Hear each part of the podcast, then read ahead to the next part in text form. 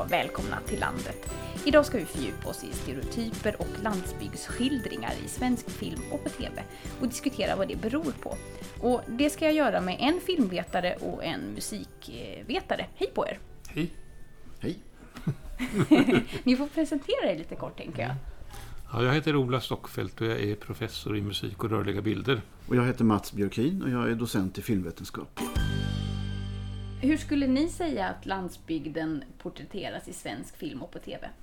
Jag tror att det finns ett antal olika stereotypa landsbygdsbilder, och olika vid olika tid dessutom.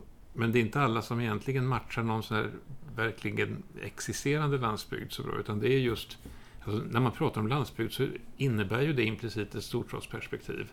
Och det, mm. det, stämmer också för filmen tror jag. Mycket handlar ju också om vad, vad man vill ha landsbygden till när man berättar. Antingen kan det ju vara natur. Eh, mm. Att, att, det, det, har ju funnits med jättelänge. Uh, ska det vara med människorna då är det någonting annat. Då. Om det vill man fokusera på uh, jordbruksaspekterna av det, vill man fokusera på nedlagda industriorter eh, så blir det en annan typ av, eh, av platser. Är det inte ändå väldigt mycket arbetslöshet och män i alla former i filmer som berör landsbygden? Idag kanske? Ja, men det är en ganska ny grej tror jag. Att landsbygden var ju förr, alltså för min generation, bägge mina farföräldrar var hemmansägare liksom på olika hörn av landet och sådär min generation, väldigt många tillbringade ju stora delar av sin barndom på landsbygden, antingen de bodde där eller var hälsade på släktingar och så, där, så Vi vet ju vad det var för någonting. Liksom. Och, och, för den generationen så vill man ju gärna ha filmer som har någon slags idylliskt skimmer av hur fint det är. Typ Barnen i Bullerbyn eller whatever. Va? Jag tänkte på, en man som heter Ove till exempel. Ett av de få exemplen på sista tiden som man tycker jag man har alldeles riktiga vanliga människor och inte överdriver att de är lantisar utan det faktiskt sysslar med en slags mänskligt problem. Men råkar sätta sig i en, en småstadsmiljö snarare än en storstadsmiljö. Annars så skapar ju gärna placeringen i miljön en, en relation till ett antal gamla berättarklichéer som man... Alltså lantisar förväntas vara dumma i huvudet till exempel. Va? Det är en gammal tradition, den tidiga komiska operan på 1630 och 40-talet formades i Rom så var det särskilda stereotyper för de dumma bönderna som kom in och ställde sig med fötterna parallellt och sjöng med basröst och så drattade de på händerna och så skrattade alla åt dem för det vet man ju vad dumma bönder är. Och det handlar ju inte om landsbygden alls egentligen utan det är en tradition som man då har besatts med figurer man känner igen. Något liknande gjorde man ju i svensk film på 30, 40, 50-talen också med, med Eh, många av de här pilsnerfilmerna så fanns det ju oftast med någon slags eh, mm. aspekt av någon lite bortkommen lantis som eh, hamnar ur sitt sammanhang. Eller Åsa-Nisse-filmerna är väl en sån där praktexempel på det. Just det, och det tycker jag också man kan se i tv-serier just nu. Om man tittar på vad som går på SVT just nu humormässigt så har vi de här Leif och Billy och Ut i bygda. Och de spelar ju på unga, lite klumpiga män i flanellskjorta eller bar mm. överkropp. Och det, mm. det är de två, eller det är den ja. unga mannen eh, som bor på landet som ja. vi har att förhålla oss till i, på humorhimlen just nu. Ja, och jag har träffat sådana män. De finns i verkligheten. All, nästan allting finns i verkligheten. Det konstiga är att det får bli så representativt för någonting som när det egentligen är ganska ovanligt. Humor bygger ju ofta på klichéer. Mm. Även om det inte är humor så, så det finns ju klichébilder för hur återigen män, unga män är om de bor i en förort i en storstad. Det är också en väldig kliché som är mm. ungefär likadan. Lika mycket klichéaktigt så att säga. I Masjävlar till exempel så kommer Mia hem från Stockholm, där hon mm. bor nu. I Smala Sussi kommer Erik hem från Stockholm, där han bor nu. I Jägarna kommer en annan Erik hem från Stockholm. Eh, det här med hemvändare från Stockholm är ju väldigt vanligt i svensk film. Och ofta så står ju den här hemvändande personen för någonting modernt, eh, som återvänder dit allting är som det alltid har varit och där tiden har stått still och det är lite omodernt och sådär. Eh, på det här sättet så blir ju staden närvarande även i filmer som utspelar sig på landsbygden och handlar om landsbygden. Varför är det så? Man tänker sig väl att publiken är tämligen urban och då blir det det perspektivet som man mm. väljer att berätta utifrån också. Exakt. Men film görs för att tjäna pengar ytterst. Eh, det behöver i alla fall dra in ganska mycket pengar i och med att det är en hyfsat dyr konstart. Och då, då siktar man ju på den stora publikmängden. Och den bor liksom inte i Eslöv utan den bor i Stockholm. Den bor inte ens i Göteborg utan den står i Stockholm, bor i Stockholm. Så att eh, biobesökaren vill inte se filmen Masjävlar om inte Mia har bott i Stockholm en stund emellan? Det vet vi ju inte eftersom man inte provade att berätta på det mm. sättet. Men, Men, man antar det. Man kan ju inte på en film visa hur allting är, man visar ju ett antal små tecken som man sen tittaren ska binda ihop en historia. Och det gäller att tittaren har en slags relation till det som berättas. Och har man inte en relation till det genom att man själv har varit där så får man ju ha en relation genom att man själv har en anknytningspunkt eller att man har sett andra filmer tidigare som har ungefär samma upplägg. Så, va? så att stereotypiseringen blir ju nödvändig för att eh, kommunikationen ska funka på ett enkelt och smidigt sätt. Men jag tänker, det blir ju ändå, vi kommer ju aldrig vidare då. Nej. Uh, för nu till exempel, säg att, att jag är uppvuxen i, i Stockholms innerstad och inte har varit på landsbygderna, mm. inte mött de här personerna. Mm. Så jag har egentligen ingen aning om hur det är. Men tack vare att jag har sett en massa filmer så mm. har jag en bild av hur de är. Mm. Det blir ju jättekonstigt när, när vi till slut har kommit så långt ifrån eh, ursprunget att Ja, det liksom att det bara är stereotyperna vi bygger. Ja. Men så är det ju på. inte bara med landsbygden, utan så är det ju i stort sett med hela världen. Vi får ju huvuddelen av vår information om hur det är i världen via rörliga bilder och ljud och, och så får vi lite text vid sidan av som kan komplettera. Och, och väldigt mycket av de bilderna får vi via, via, olika fiktionsfilmer och underhållning, inte via nyhetsprogram. Men även nyhetsprogrammen lyder under samma typ av problem. Va? Eh, så att där är det är inget specifikt för landsbygden, men, men i och med att landsbygden då an, behandlas som en slags främmande mark, inte som ett hemmaområde, så, så, så, blir man ju beroende av att kommunicera just via redan upparbetade kanaler. Då blir det väldigt konservativt. Sen finns det ju undantag också tycker jag. Mm. Eh, jag tycker ju att Gabriella Pischlers eh, två filmer mm. är exempel på där det är mindre orter som och det är verkligen inifrån det perspektivet där inte storstaden mm. självklart finns med varken i Äta sova dö eller amatörer. Så där tar man ju åtminstone det mindre samhället på allvar inifrån. Men hon är nog lite unik i det svenska filmlandskapet ändå just nu tror jag med att, att vilja berätta en annan typ av berättelse. Men eh, Ola, du menar ju att eh, i film har landsbygdsmänniskor ofta ägnat sig åt eh, banal kultur och banal musik. Nu är jag inne här på själva karaktärerna och inte miljöerna. Ehm, kan du utveckla lite vad du menar med det? Ja, men det är det som vi pratade om förut. Från ett centralistiskt perspektiv där landsbygden är den främmande andra så vill man ju förse den med några kännbara karaktärer som inte egentligen berättar om landsbygden utan berättar om hur mycket bättre jag är som tittar på det och som bor i stan. Och då, då är det ganska lätt att, att tänka sig att de som bor på landsbygden, lite, som du var inne på det själv förut, de är lite bakom. Vi är lite mer framåt i stan. De, på landsbygden de är tio år efter. De gillar gammal musik och har gamla frisyrer och gillar lågkultur av olika slag. Va? Vi lyssnar ofta kanske på dansbandsmusik och ja, sådär. Jajamän, till exempel. Och jag menar, det tycker ju storstadsbor lika mycket om som landsbygdsbor. Liksom. Det är ingen skillnad alls. Men bilden av det är ju sån att moderna, häftiga människor, de tycker inte om sånt. Och de moderna häftiga människorna finns i storstan. Och jag bor i storstan, alltså är jag moderna häftig människa. Alltså tycker jag inte om sånt. Liksom det, det, det är en självbekräftelse, grejer som egentligen inte hade ett skit med landsbygden att göra. Men det går åt andra hållet också. Det finns ju gott om idylliseringar av landsbygden. Jag menar, Dalarna, midsommarvaka, spelmän, gå i fjällen. Det finns massa sådana här idylliska grejer. Va? Volvo-reklam där man ger sig ut i naturen och är till Zlatan och sådär. Där naturen och landet då är mål att sträva mot istället. Det är inte heller jag.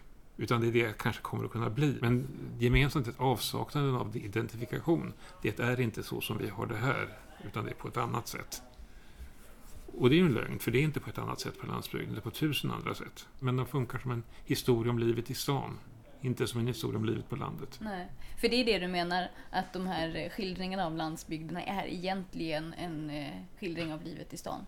Ja, det är, det är en skildring av hur livet är meningsfullare i stan, på något sätt. Och det beror ju på att det är de människorna man berättar för, eftersom de är den stora majoriteten av biljettköparna. Så det är ju en ren ekonomisk drivkraft som gör att det blir på det sättet. Sen kan man ju ifrågasätta om den här bilden av den dumma lantisen är en geografisk fråga eller om det inte snarare är en klassfråga.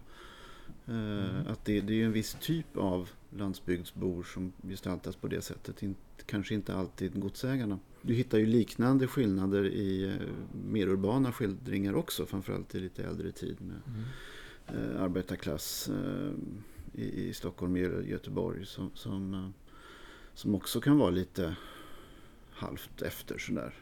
Så att det, finns ju en klassdimension av det här också. Mm. Så att eftersom Mm. den mediala konstnärliga konstruktionen av landsbygden är ju en, eh, gick ju från att vara en överklasskonstruktion under 16-1700-talen till att bli en mer medelklasssak under de senaste 100-150 åren. Varför är det så här? Är det för att regissörerna och manusförfattarna i väldigt stor grad bor i städer eller till och med storstäder själva? Att de är liksom bäst på att skildra det som de ser omkring sig dagligen? Eller har det det här rent ekonomiska perspektivet som vi har nämnt här? Vad, vad beror det på? Varför lever de här stereotyperna vidare? Trots att vi också någonstans vet att det ju inte är så här.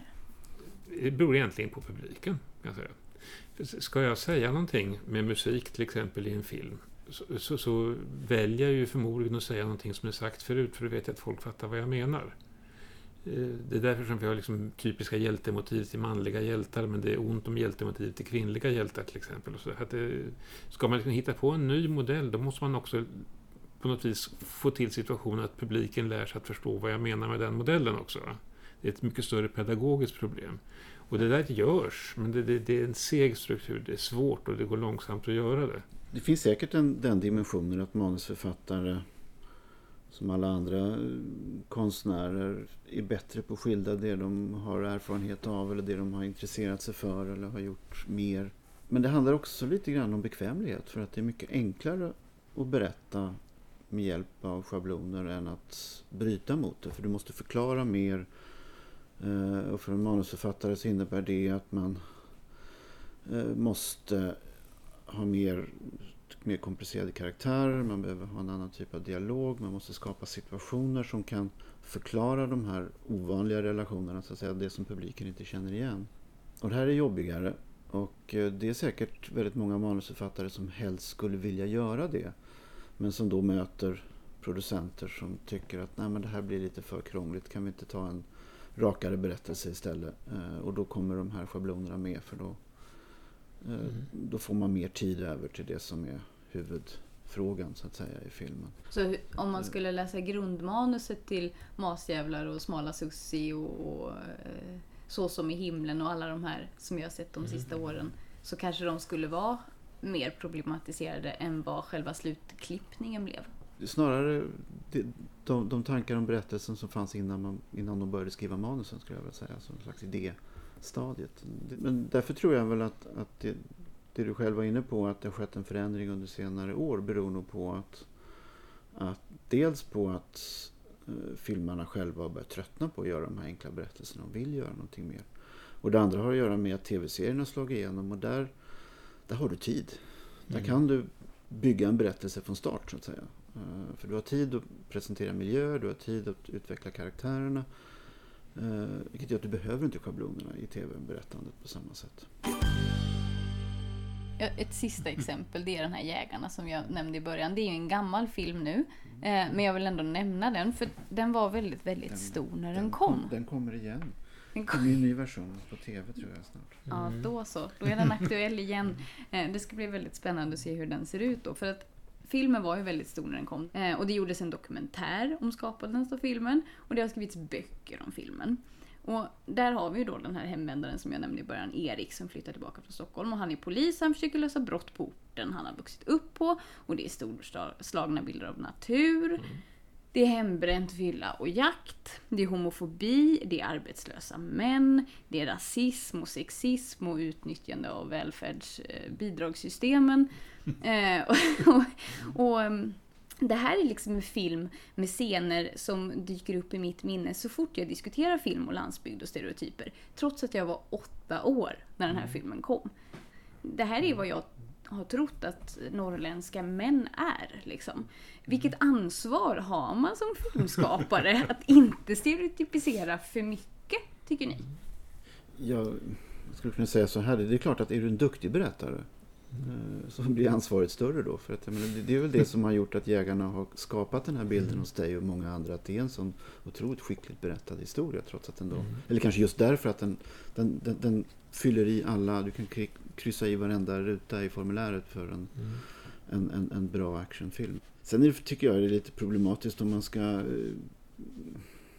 göra filmarna ansvariga så. Det, det är klart att alla som uttrycker sig konstnärligt eller på annat sätt är ju ansvariga för vad de säger och gör. Men film är ju ändå hittepå. Och jag tycker att vi ska kunna få ha det kvar så. Samtidigt så kan man ju se Filminstitutets konsulenter har ju ändå de senaste decenniet arbetat väldigt hårt på att stödja andra typer av berättelser.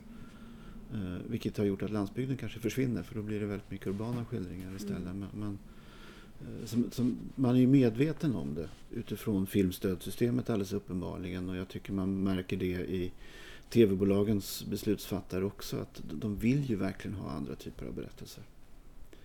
Eh, så de vet ju att de har någon slags ansvar. Även om de själva klär det i att de vill göra bättre grejer. Jag tycker att man har ett ganska stort ansvar som man inte tar. För att jag huvuddelen av människors information om hur världen ser ut kommer trots allt från rörliga bilder och ljud. Att de stora kommersiella bolagen ska göra någonting annat än stora kommersiella saker, det, det är ju fånigt att förvänta sig. Så att eh, de andra krafter som finns, inklusive Filminstitutet och sånt, de, de har någon slags komplementärt ansvar att, att visa att saker också kan vara annorlunda. Eh, Och det tycker jag väl inte kanske de tar så mycket som de borde göra, även om de försöker. Men det bästa receptet för en förändring det vore väl om det är fler aktörer som dyker upp och gör och finansierar film. Visst, det görs jättemycket film i Troll- Trollhättan men de flesta beslut om svensk film fattas i Stockholm. Avslutningsvis, ge mig era bästa tips eh, på filmer när ni tycker att en landsbygd visas på ett balanserat sätt. Det var ju jättesvårt. Jag nämnde Ove tidigare. Mm. Att Jag tror inte den är så himla dum. Alltså, det är ett bra exempel, jättesvårt. Ja. Mm. Jag Ja, Äta, sova, dö som jag nämnde tycker jag är ett Ja, bra jo, jo, exempel. det är Men Sen det beror på om det är landsbygd. Det, det är det ju inte. Det är en mellanstor ort. Uh, fucking Åmål. Just kanske. det. Den skulle jag nog tycka Ja, ändå. den är faktiskt inte så dum. Det har rätt i. Jag såg en häromdagen faktiskt. Mm. Eh, men det var kanske inte vad jag skulle kalla en landsbygdsfilm, men den Mm. utspelar sig i eh, Köping. Tårtgeneralen heter den. Det Ja. som var intressant med den tyckte jag var att det var huvudpersonen, det är ju en man då såklart, för det är det ju ofta. Men det är en, han, han har alkoholism. Mm. Eh, och hur ofta får alkoholister med deras problematik och ups and downs och sådär Mm. bara vara eh, kärleksfullt skildrade Ja, det är ovanligt. Det är... i en småstad. Eh, och, och de ska baka Sveriges längsta smörgåstårta och det kan man ju skratta åt men det, det, det var väldigt viktigt för den där orten. Och fick mig att tänka på något barndomsminne när jag tror att min hemstad höll på och bakade ett jättelångt wienerbröd. Förmodligen under samma tidsera, för det var då man Ja. skulle vara med i Guinness rekordbok. Den kändes som ett, ja nej, men det var en ganska bra småstadsskildring i alla fall. Ja. Kärleksfullt gjort. Samtidigt så är det ju då skildringar av hur den lilla orten försöker hävda sig när man egentligen borde vara en stor ort. Har lite amatörer också faktiskt. Lite där. Det, men, men det andra sidan, det är ju sant. Det är ju så det är för många små orter idag. De måste försöka låtsas att de är större. Ja, även Malmö och Göteborg vill vara större. Stockholm vill vara större. Mm. Så vad kom vi fram till nu? Äta, sova, dö och amatörer. Och eh, en man som heter Ove och Tårtgeneralen. Mm, och fucking Och fucking Åmål. Åmål. Ja. Då har vi ju ett gäng. Då kan vi ha en sån Ja, här Fast du har befriande fortfarande ingen sån här riktig vildmarksskildring. Nej, för de är svåra att, att få fria från för mycket stereotyper tror jag. Ja, Jag kan inte komma på någon i alla fall. nej. Inte jag heller. Inte om de ska vara fria från stereotyper. Då är det nog svårt. Ja, det verkar ju finnas flera olika orsaker till att de här stereotyperna av landsbygdsliv och landsbygdsmänniskor lever kvar. Landet är slut för den här gången, men om du vill höra filmaren Klara Bodén prata om hur hon försöker visa en annan bild av Sverige genom sitt arbete kan du lyssna på avsnitt 11 av podden där hon är med. Jag som producerat heter Ida Lindhagen. Vi hörs!